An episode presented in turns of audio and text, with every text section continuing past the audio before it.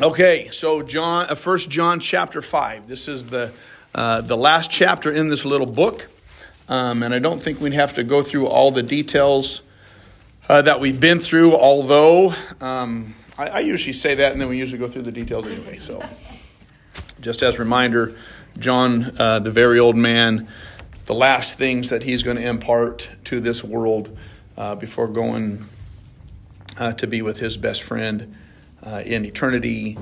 And uh, his message over and over and over is two things in, in the book of First John be obedient and love. Uh, that's what he just keeps coming back to. Uh, and as an old as an old man, he just he doesn't feel the need to pull any punches because you're going to be in heaven soon. What, what does he care? He got no one uh, no one to impress, nothing to prove. He's just going to say it like it is, and he just keeps coming back to those two things. Um, you, you got to be obedient and you got to love.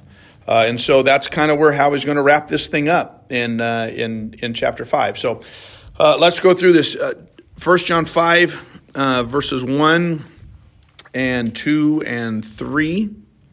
Everyone who believes that Jesus is the Christ is born of uh, is born of God, and everyone who loves the Father loves his child as well. This is how we know that we love the children of God by loving God and carrying out his commands. This is love for God, to obey his commands, and his commands are not burdensome. Let me just finish uh, four and five. For everyone born of God overcomes the world. This is the victory that has overcome the world, even our faith. Who is it that overcomes the world? Only he who believes that Jesus is the Son of God. Uh, when he uses that word believes, and especially starting in verse 1, he says, Everyone who believes that Jesus is the Christ is born of God. He, he wants to assure us in chapter 5 um, of, of eternal life.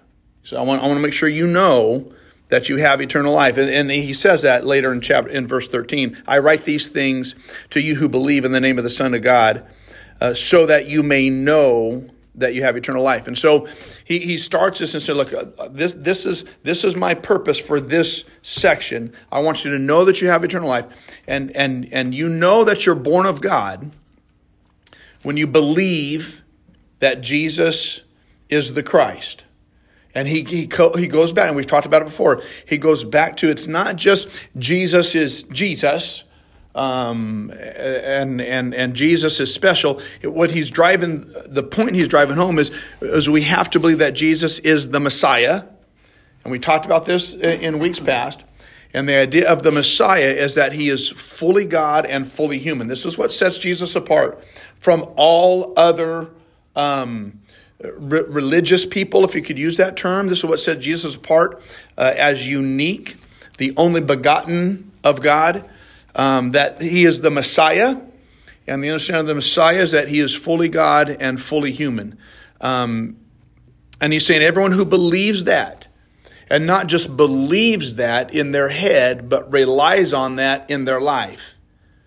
And when what it means to rely on the knowledge and the fact that Jesus is the Messiah, fully God and fully human, to rely on that means I'm staking my whole hope of eternity on that, and I'm living my life in line with that.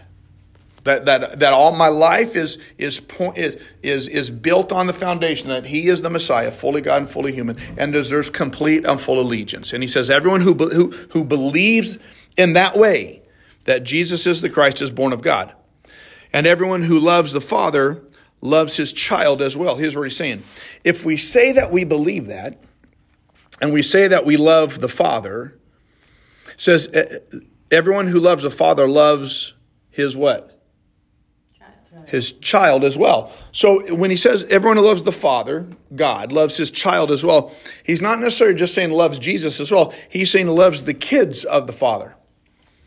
He, he, so he's making the point look, if you say you love God, you got to love all his kids. And if you've ever had more than one, if you have more than one child, you know how disconcerting and heartbreaking it is when your two children, or when two of your children are just at odds and at each other's throat and just don't get along. It's like, well, well hold on, we're like we're family. Why would you? And so John is is saying, You love the Father? Great. Love the Son. And don't just love the Son, but love all the kids. You know, we cannot separate these two things love of the Father and love for people. Um, verse 2 This is how we know that we love the children of God by loving God and carrying out His commands. So he's saying the way, uh, the, the best way to love God and to carry out the commands, be obedient to the commands of God, is to love His children. That's what he's saying. The best way we lo- show love to God, demonstrate that we love God, and, and demonstrate that we're obeying His commands is to love the children of God, each other. This goes back to Jesus' two great commands, right? Well, the greatest command will love God and love people.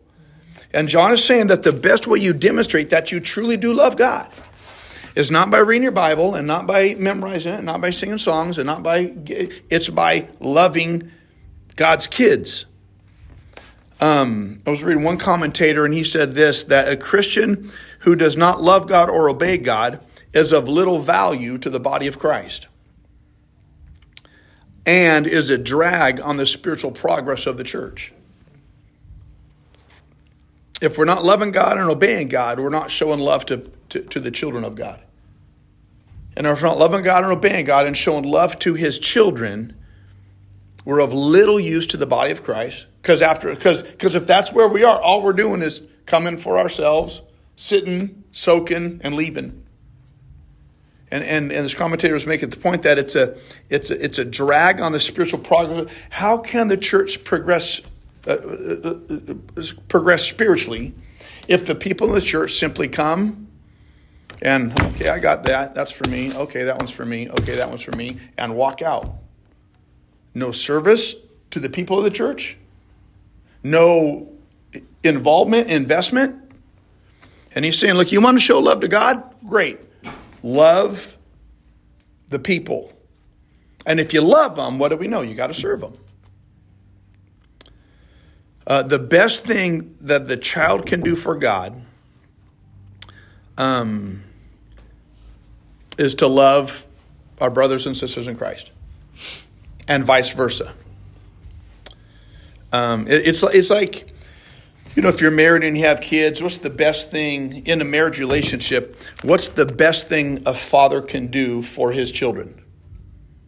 Love his wife. The best thing a, fa- a father can do for his kids is to love his wife. Um, and and and like when when that love is right, the kids will be blessed. And so, and so John's kind of saying, look, this, this is both sides of the same coin. The best thing we can do for each other is to love God. And the best way we show our love for God is by loving each other. That's what he's saying. Um, and in verse 3, he says, This is love for God to obey his commands. And then he adds this statement, and his commands are not burdensome. Um, that's a really challenging statement from the way most people feel about obedience. And the younger you are, the more difficult it seems to obey God. He said, John says, now I want you to understand something. His commands are not burdensome. Now, understand, this is the John that has walked with Jesus through all of his public ministry, that has seen every apostle, except for Judas, martyred for his faith because of obedience. And you say his commands aren't burdensome? Hmm. You, you, you've been boiled, sequestered on a, on a, on a, on a, uh, uh, in, in, in prison on Patmos because of your obedience, and you're going to say his commands aren't burdensome? I mean, he, this, John has a unique perspective from which to speak. And what he's saying is understand his commands. They're not, they might be costly. You're not saying they're not costly, but they're not burdensome. How are they not burdensome? Well, let me tell you, they're not burdensome, one, because they're good. It's good. And the more we understand that the commands of God are inherently good and for our benefit, it's not burdensome. Now, they are burdensome, as it was in the garden for Eve, when she didn't realize that the commands of God, here's two trees, don't eat from them, when she didn't realize how good that command was. When she didn't believe that his commands are good and for her benefit, what did she do? Disobeyed. She disobeyed because she wasn't convinced that his commands were good or for her benefit. She thought, you know what, you're, uh, maybe God is holding out on me. Maybe I can get more if I, if I do what he, if I, if I do contrary to what he said. And so when we understand, know, his commands, even if you don't understand them, his, I know his commands are good and for my benefit. They're not a burden anymore. They're also not a burden when, because Jeremiah says that we're given a new heart where God doesn't write his law on the on stone tablets anymore. Now he writes them on our heart. Uh, and when he writes them on our heart, he gives us the desire to obey. So as we grow in him, we, so does our desire to obey him. And when I have the desire to obey God, this is not burdensome. If I don't have the desire to obey him, it's absolutely burdensome, right? Right? I mean, all, all you got to do is go into any public school system, and you'll understand I don't have the desire to obey my teacher, and school is a burden. I mean, they just kids just live in defiance. It's the same way in our spiritual lives. When I have the desire to obey, it's not it's not a problem. And they're not my commands. John says God's commands are not burdensome. What was burdensome were all the religious rules that they were growing up with. And what is still burdensome is all the religious rules that that uh, that that we've uh, believed as well. Now you go back to Matthew eleven thirty, and what does Jesus say? Are any of you weary and heavy burdened? Come to me, and I'll give you rest, because my yoke is light, my burden is easy, my commands are not burdensome. Right? By the way, when Jesus said, "My yoke is you know light and easy," um, do you know what he was talking about? Like a yoke of an ox. so that's one understanding that it was the, the yoke of an ox that used to you know to do work. But the other understanding of this is that when when a rabbi taught, his teachings were called his yoke. And so he says, if you're weary and heavy burden because you've accepted the yoke of all these other rabbis, all these rules and regulations, my yoke is easy. Because what was his yoke? Two things. Love God love people. It's an easy yoke.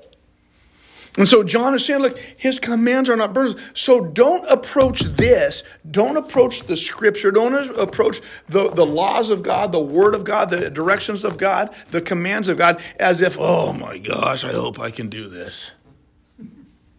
It's for your benefit as you grow in Him and remain in Him, as John talks about. The desire grows to obey Him, uh, and, and, and it's really not heavy. I'm going to show, I'm going to be in right relationship with you because I'm, I'm loving the Father. And I'm going to be in right relationship with the Father because I'm loving you. That's pretty simple. So, so, so they're not burdensome. For everyone, verse 4, born of God overcomes the world. This is the victory that has overcome the world, even our faith. Who is it that overcomes the world? Only he who believes that Jesus is the Son of God. He's saying, Look, I'm going to tell you how to become victorious. And John would know because he's about 93 years old. He said, I'm going to tell you the secret to being victorious. Your victory in this world, and he's talking about victory over the evil one, victory over sin, death, and destruction. The thief comes only to steal, kill, and destroy. Victory in this world is not by what you do, it's simply by maintaining your faith. That's what he says. He says, What's overcome the world? It's, it's our faith. And, and, and this idea of consistent faith. We talked a couple weeks ago that when Jesus, when John says to uh, this issue of obedience is to make daily, constant decisions that keep you um, connected to God. That's the, he said that's that's the kind of faith that, that that makes you victorious. These daily moment by moment decisions that keep you connected to the Father, in that faith is your victory. It's not about what you do and don't do. When that is in place, that constant faith, the behavior will take care of itself. Verse 6 This is the one who came by water and blood, Jesus Christ. He did not come by water only, but by water and blood. And it is the Spirit who testifies because the Spirit is the truth. Uh, when he talks about water and blood, there's a bunch of different ideas about what John had in mind about the water and the blood. A bunch of different ones. Um, and I'm not going to detail them all. I'm just going to cut to the chase. The best thing that we can understand about what he means by water and blood is the baptism and crucifixion of Christ. Um, he came by water and blood. He came by water in the, bap- the baptism waters where the Spirit of God descended in the form of a dove, where God spoke, This is, you know, my son whom I will please, you know. Uh, and that was the inauguration of his public ministry. And by blood, the crucifixion, which was the close of his public ministry. And he came to us, fully God, fully human, through the waters of baptism and in crucifixion. Um, and so that, that, there's all kinds of other stuff out there. If you if you research this, you'll you, you just do a simple Google search. What do you mean by water and blood? You're going to get all kinds of different uh, ideas. Um, some would say that water is the the water of uh, natural birth. Uh, some would say, well, water and blood, that was, it's, he's indicating, you know, when the spear went through Jesus and water and blood poured out and all this other stuff. And there, there may be some validity in some of those things, though I think I could poke a hole in every one of them, except for this one, this baptism and crucifixion. And so he's, he's saying this, this is the one who came in the baptism and crucifixion at the beginning of the public ministry. This is the Jesus the Christ. And he didn't come just, but he didn't come just to inaugurate. He came to finish. Not by water only, but by water and blood. Like, like he didn't come just to start this thing, he came to close it out in the crucifixion. Now, this is an interesting little section right here, verses 7 and 8. For who testifies? Because the Spirit is the true. Oh, sorry. And it is, yeah, uh, for, for there are three that testify, verse 7 the Spirit, the water, and the blood. And the three are in agreement. Now, that's what my NIV says. Do any of you have another version that says something different? You might have a footnote. The King James Version says this uh, These three testify in heaven the Father, the Word, and the Holy Spirit, and these three are one. And there are three that testify on earth. Um, That's what my footnote says. Yeah, yeah. And, and, so, and so when it talks about these three in heaven Father, Word, Holy Spirit that's in the, the, the King James Version. That's not in the original. And some would say that that is proof of the Trinity, because it says Father, Word, Spirit. And they would say that's explicit proof that the Trinity is in Scripture. And these three are one, one God, three persons. And there are three that testify on earth. Um, that's in the King James Version. It's not in, probably in the versions we have here as text. Here's why. That little phrase there, they testify in heaven, Father, Word, Holy Spirit, these three are one, and they testify on earth. That little phrase didn't show up in any manuscripts until the 14th and 16th century. Okay, so they're, they're, they're, they're in none of the earliest manuscripts. Uh, and and it's, they, they, pro, they were not part of the original letter that John wrote. Here's how they came to be. There was a, a, a man named Erasmus who produced the best and accurate version of the Bible in ancient Greek. And he used the manuscripts that were on hand and produced a, the New Testament in the ancient Greek language without verse 8, without, without this, that section in there. And um, and some people got pretty upset at him. Uh, and so he said this He said, Look, I'll tell you what, if you show me a manuscript that has that in it, I will include it in this ver- my version of this, this ancient Greek language New Testament.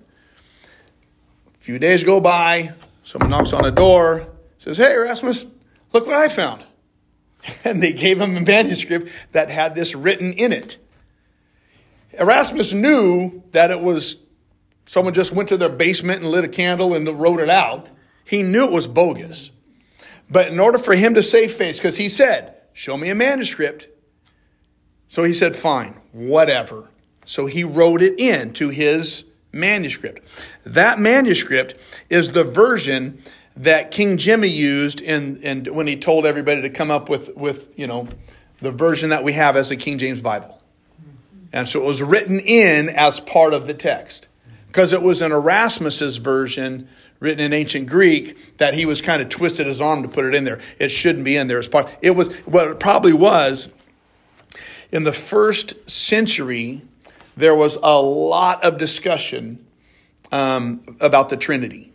How do we understand what is clear in Scripture? That hero Israel, your God is one, but God has revealed himself in the Father, Son, the Spirit. How do we come up with that understanding? And there was a lot of discussion about where that is in Scripture, how that is, how do we develop that. Let's come, let's come up with a term that would that would encapsulate that. They came up with the term Trinity. And it's likely that there was simply just a scribe who thought, here is my chance to make a footnote that indicates this Trinitarian understanding, this Trinitarian doctrine.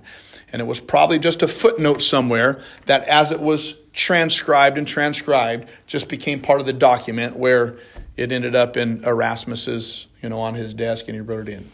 So, um, but as true as we have to the text, um, for there are three that testify the Spirit, the water, and the blood and these three are in agreement. There, there's, there's, there's nothing in the original text about the Father, the Word, and the Spirit, or anything like that. Um, not that that takes away or adds anything to it. What's there is clear, regardless of that little section's in there or not. Um, but if you're doing a little bit of research and you see this little addition there, you want to know how the, the addition of part of verse 7 and verse 8, that's where it comes from. Uh, verse 9, we accept man's testimony, but God's testimony is greater because, because it's the testimony of God, which he has given about his son. He's saying, look, if you believe what other people say in a court of law, that's great. Why would you believe what a human says and not what God says? God has more authority. That's all he's, he's saying. So you believe a human's testimony, you ought to believe God's testimony. Anyone who believes in the Son of God has this testimony in his heart. Anyone who does not believe God has made him out to be a liar because he has not believed the testimony God has given about his son. What's the testimony that God's given about his son?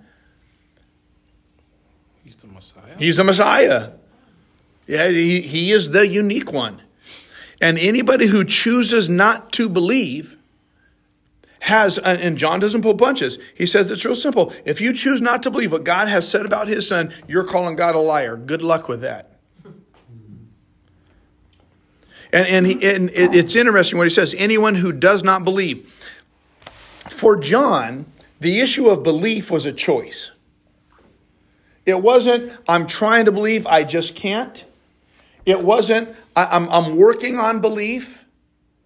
It wasn't, I, I, just need a couple more, you know, reasons to believe, which is a great book, by the way. It, it, it, it just, it, he, he says you either believe, you choose to believe or you choose not to. That's it. Anyone who does not believe, God uh, uh, has made him out to be a liar because he has not believed the testimony God's given about his son. God's greatest revelation of God is the Son. And John says you're either going to choose to believe it or not. It's interesting when we go back to um, the Gospel of John. You go back to the Gospel of John, and um,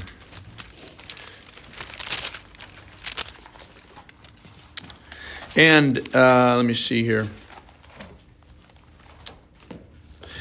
In in the Gospel of John, chapter twelve, verse thirty-seven. Even after Jesus had done all these miraculous signs in their presence, they still would not believe in him. Like, like I think I might talk about this a little bit on Sunday, so act like it's brand new information when you hear it. Or no, you can be like, yeah, I knew that. He's preaching old stuff, man. Even after, like, every, he had given them every irrefutable proof of his power and authority and divinity. And yet they would not believe. Here, here's how this works, and this is something we got to understand. They did not believe, so now they could not believe. This is a principle that goes all the way back to the Old Testament. That when we choose to harden our heart and say no to God, God allows our heart to be hardened. So we cannot say yes to Him. If we choose to say no over and over, God will simply ratify and strengthen that which we choose. Please understand this. Exodus 8:15 and 8:32. Pharaoh hardened his heart. It was his choice. When they were suffering over the plagues, he said, "Okay, I'll believe your God." He's, and then when the plagues relented, he hardened his heart. Exodus 9:12 and 10:20. God hardened Pharaoh's heart. God simply ratifies the heart that we choose. And if it, now, he is willing that all who choose to come to him will come.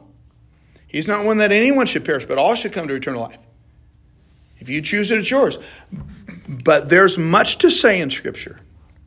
The prophet Isaiah, he's blinded their eyes and deadened their hearts, so they can neither see with their eyes nor understand with their hearts nor turn, or else I would heal them.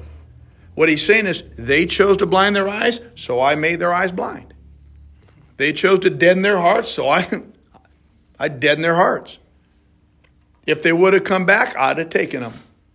But I simply am ratifying the heart that they've chosen. And we got to be very careful to keep our hearts pliable, repentive, and receptive to the leading of the Spirit.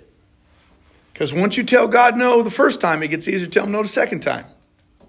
Right? Unless we come under conviction and say, Father, I'm sorry. Uh, and so it, it, it's, it, it's a principle all through Scripture. Um, and we have I, the, the warning for us is keep a pliable heart because if you tell God no long enough, it'll you, you might not be able to tell him yes. I mean, it, it, every one of us knows if we live in disobedience to God year after year after year in any area of our life, it gets real hard in that area to say yes. Do you want an example? Like, like, like if, if a Christian lives year after year after year in disobedience of the tithe, just because they've been in church for 70 years doesn't mean they all of a sudden start tithing. They have hardened their hearts to that command. And it's very easy to not do it. Right? And, and this is true for any principle, any command of God. The longer we live in rejection of obedience to that command, the easier it is to live in objection or in disobedience to that command. Whatever. I just use tithe because it's so it's so common in most churches, not ours, but you know most churches. I can say the opposite's true too. Absolutely, Craig. Your heart is hardened like that, but if you slowly start, because that's what we did, we said absolutely tithe, and then it's like okay, look, fifty bucks and every year we're going to raise it by 50 bucks. That's mm-hmm. the more we did it, the softer hearts. Right, because that's what God does. He ratifies your heart. Right. And so a heart that begins to get soft, God ratifies that. So it gets softer and softer and softer. Right? Mm-hmm. That's exactly what you're saying. Easier and easier. That's exactly how it works. It's exactly how it works. Yeah. So so the point is just say yes. the first time. And if you said no every other time, say yes one time.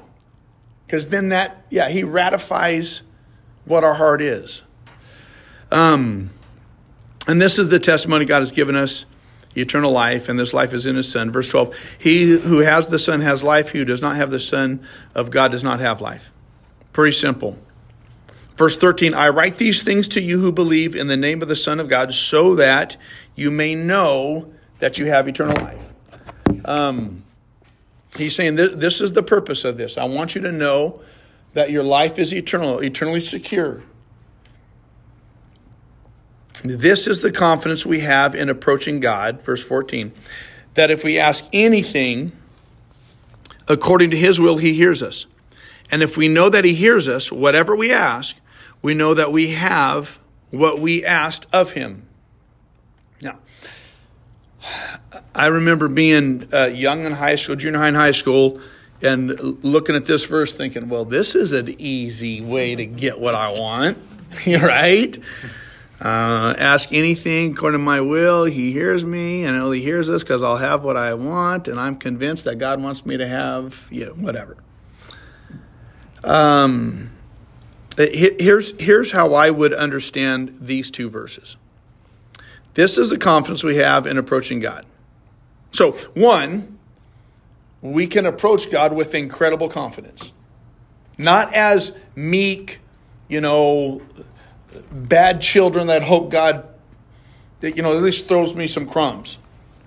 Like we can have incredible confidence in approaching God. And this is the confidence that if we ask anything according to His will, He hears us. And if we know that He hears us, whatever we ask, we know that we'll have what we've asked of Him.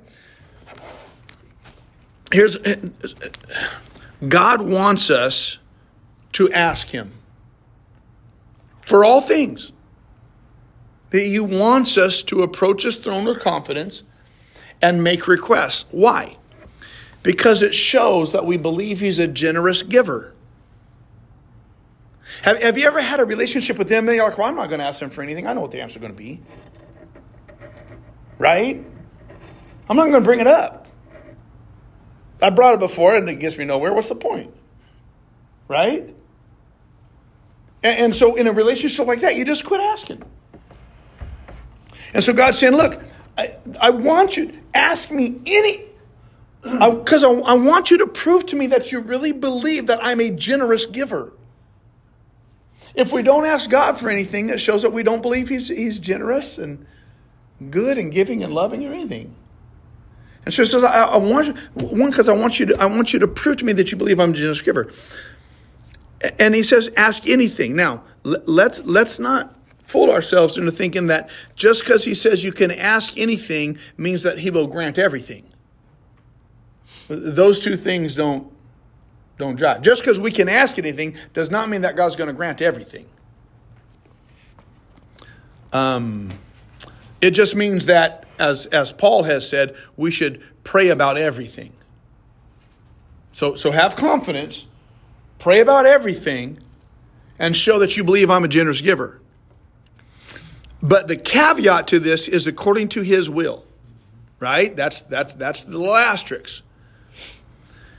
And one of the things that John is driving home, the point he's driving home, is that we who pray, approach God's throne with confidence because we know that He's a generous giver and we're praying about all things.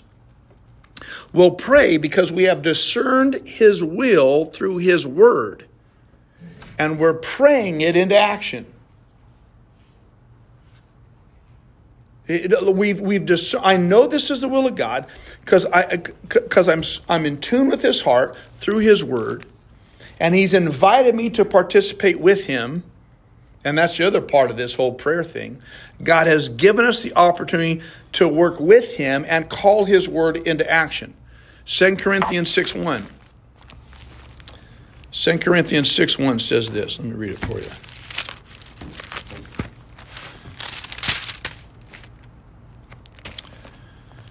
Um,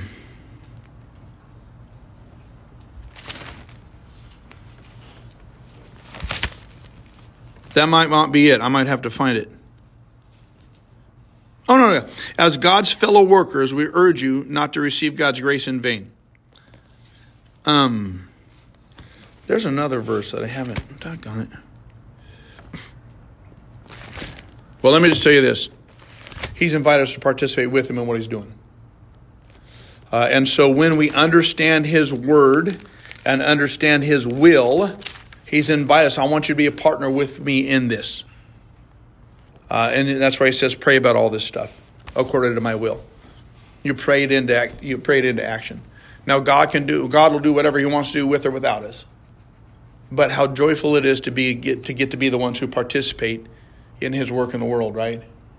And to see prayers that are prayed according to His will, word come to fruition. It's awesome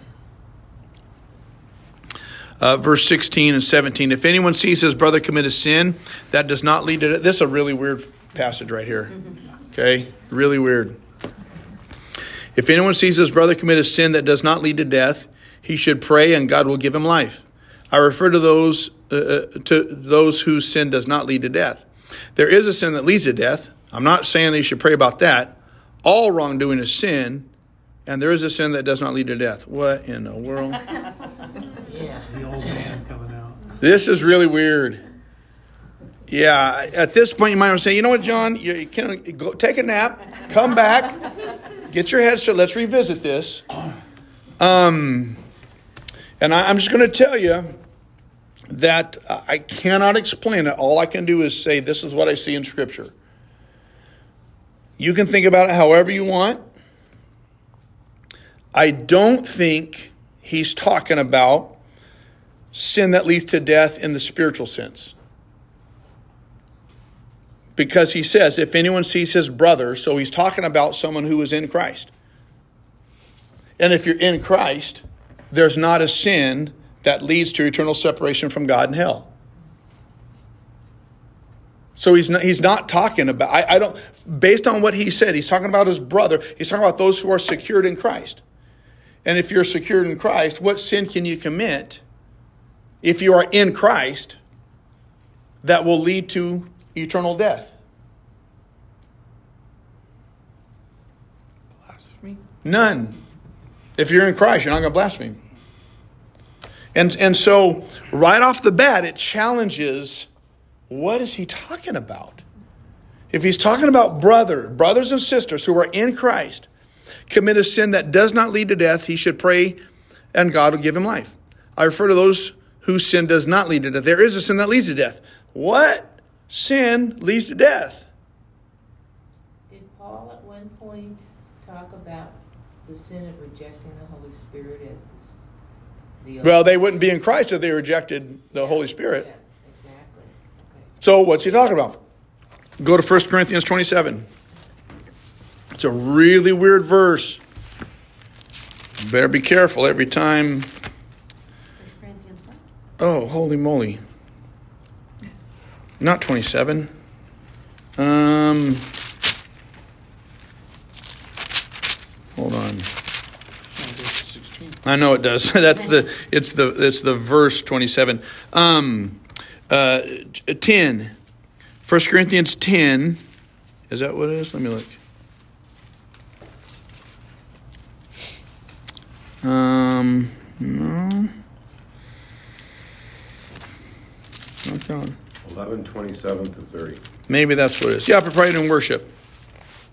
Yep. What are we at? Yep. 1 Corinthians 11. Thank you, Richard. Okay, I gotta go. uh, 1 Corinthians 11, 20, starting verse 27. Watch this. Therefore, whoever eats the bread or drinks the cup, talking about communion, eats of the bread drinks the cup of the Lord in an unworthy manner, will be guilty of sinning against the body and blood of the Lord. A man ought to examine himself before he eats of the bread and drinks of the cup.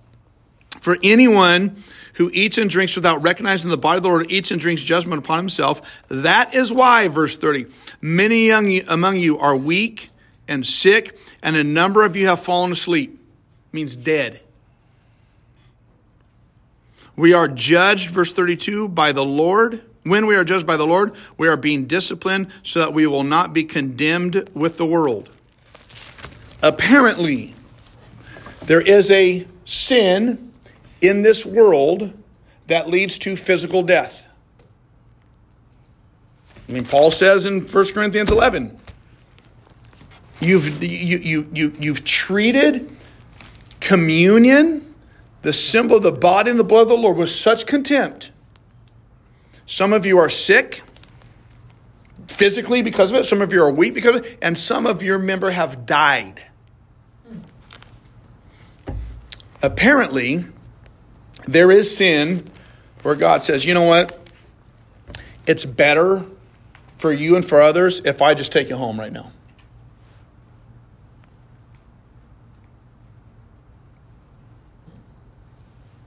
Is that tough? Yeah. Um, he's saying he's saying that there, there's a sin that leads to death. I'm not saying that you should pray about that. He, he, he's saying that there are sometimes uh, that, that, that God is, is judging a person, um, not condemning judgment, but corrective judgment. And he, it, what Paul's saying, what John is saying here, and, and Paul intimates it in 1 Corinthians, that, that there is sin that God judges against the Christ follower in order to correct them. And what John is saying here is don't pray about that. You let God correct them. Don't pray that God that that that that, that is relieved from them. Pray that there's repentance. And that God's judgment of them leads them to repentance. That's what that's the point he's making. Because apparently, if we pray for recovery and not repentance, they continue to live in it. And it can lead to death.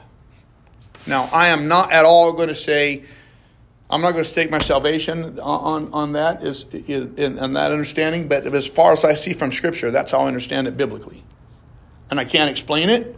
I don't know how to explain what Paul's saying to the church in Corinth that you've had such contempt for the body and blood of Christ that you're sick and ill and some of you have died?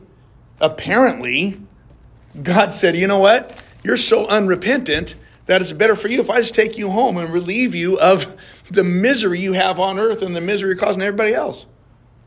So let me just bring you home. You'll be happy. I don't know how that feels to you.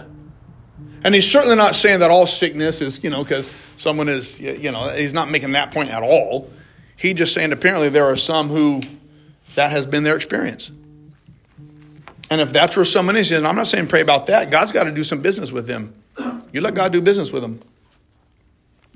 But if it's a sin that doesn't lead to death, yeah, pray and, and God God will restore them. Does that make sense? So the sin of substance abuse would be one that would lead to death. Good. I suppose. Good. Yeah, I mean, and, and again, like I said, you can believe to what you want about that. I'm just trying to I'm just trying to match scripture with scripture. And and there is that that that instruction from Paul to the church in Corinth that has always been bothersome. And again, what it tells me is I need to just make sure I'm loving God and loving people and remaining in Christ, and I'm okay. Whatever happens, I'm okay. Um, verse 18 We know that anyone born of God does not continue to sin. The one who was born of God keeps him safe, uh, and the evil one cannot harm him. And again, the one uh, we know that anyone born of God does not continue to sin. He's not talking about when we sin. He's talking about li- someone who's living a habitual, unrepentant sin lifestyle. And anybody who's living in a habitual, sinful, unrepentant lifestyle, they cannot be born of God. And the one who was born of God will keep him safe because the evil one cannot harm him. Here's the thing about the devil. And, and I, have I've had this question asked a lot Can a Christian be possessed? No. A Christian can be harassed, but not possessed. Uh, because the evil one cannot harm him. There's nothing, there's nothing that can touch us from the evil one that doesn't go across God's desk first. See the book of Job. And God will put parameters around the evil one and what the evil one is allowed to do. And he can't harass us. Jesus said, Take heart, in this world you have trouble, but I've overcome the world. You're going to be harassed.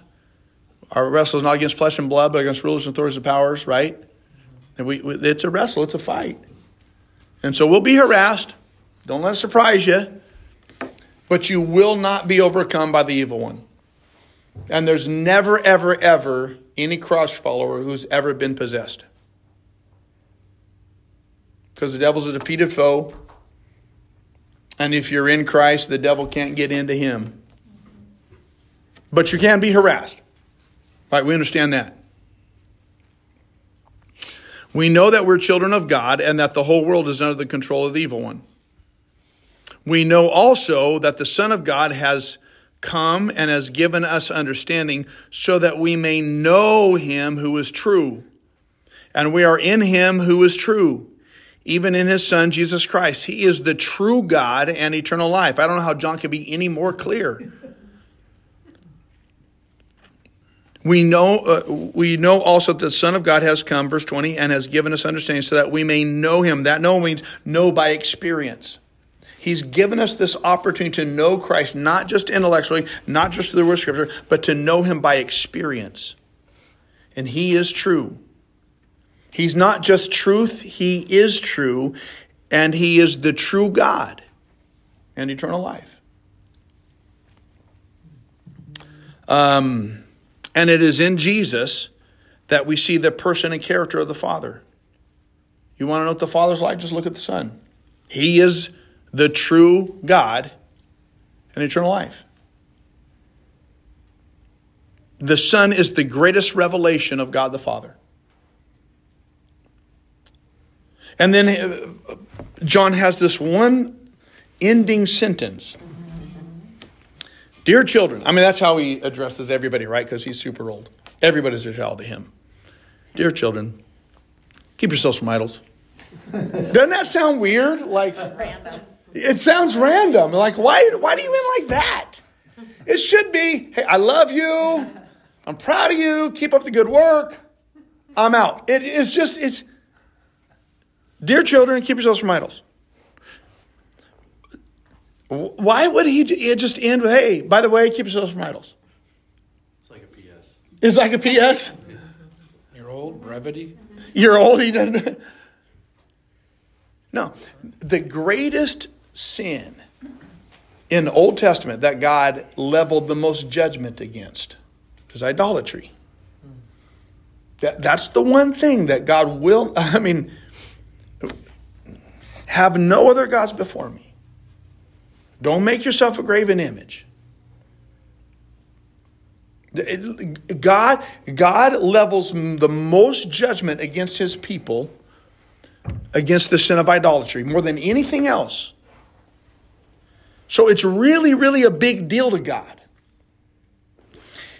His John's whole purpose of this letter is two things. What is it?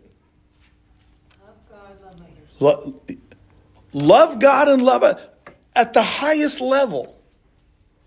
And you'll show love for each other by loving God, and you'll show love to God by loving others. Have, have no other thing higher than your love for God and your love for others. What is idolatry?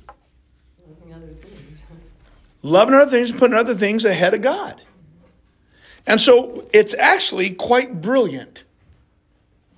It's actually quite brilliant that he would end with keep yourselves from idols because he knows anything that we idolize is going to take the place of Christ and get in the way of each other. And he's gone through such pains to say, be obedient, love God, love people. And so at the end of this, he says, the best thing I can, like if I can get to the root of this, the root that will keep you loving God, loving people, it's idolatry. Keep yourselves from idols. Anything that is equal to God. He said, I want you to protect your relationship with the Father. The best way you love each other is to love God. That's where it starts. And the best thing you can do to protect yourself in your relationship with God is don't give yourself to idolatry. So we have to ask ourselves, what is idolatry? We fall victim to this all the time. There's the idol of self.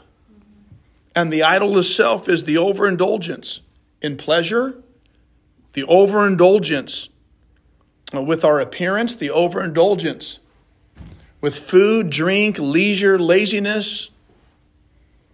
You, you- you want to know that the, the, our, our, this generation's greatest um, symbol of overindulgence is social media. Because it's all indulging my image. Social media has everything to do with my image. Right? And so he's saying, keep yourselves from this. There's the overindulgence, or there's the idol of wealth. Hoarding wealth, greed, stinginess, debt. It's because we've, we've, we've made wealth an idol. There's the, old, the, the idol of other people, where, where, where, where important people in our lives take precedence over our relationship with Christ. And, and so it's really quite brilliant that he would say, Keep yourselves from idols, because it's timeless. And he's saying the best way you can protect your relationship with the Father is be weary, be leery, be mindful, be watchful of all these other things in your world that start creeping up on God's position. When you're, when you're careful of that, you make sure that doesn't happen. Your relationship with God's going to be all right, and your relationship with other people is going to be all right. And that's how he ends 1 John 5. Yep. So, any comments, cries, shouts of outrage? This is a brilliant Bible I have, by the way. It doesn't quite end that way. No? It's, it says, my children, keep away from anything that might take God's place in your heart. So there you go. Brilliant. Which is a great, a great definition It of only Eight idolatry. years to get to. There you go. There you go. That's a great definition of idolatry. Something that takes God's place in your heart, right? Yeah. Yeah. The last time. Yeah. I have a Carl quote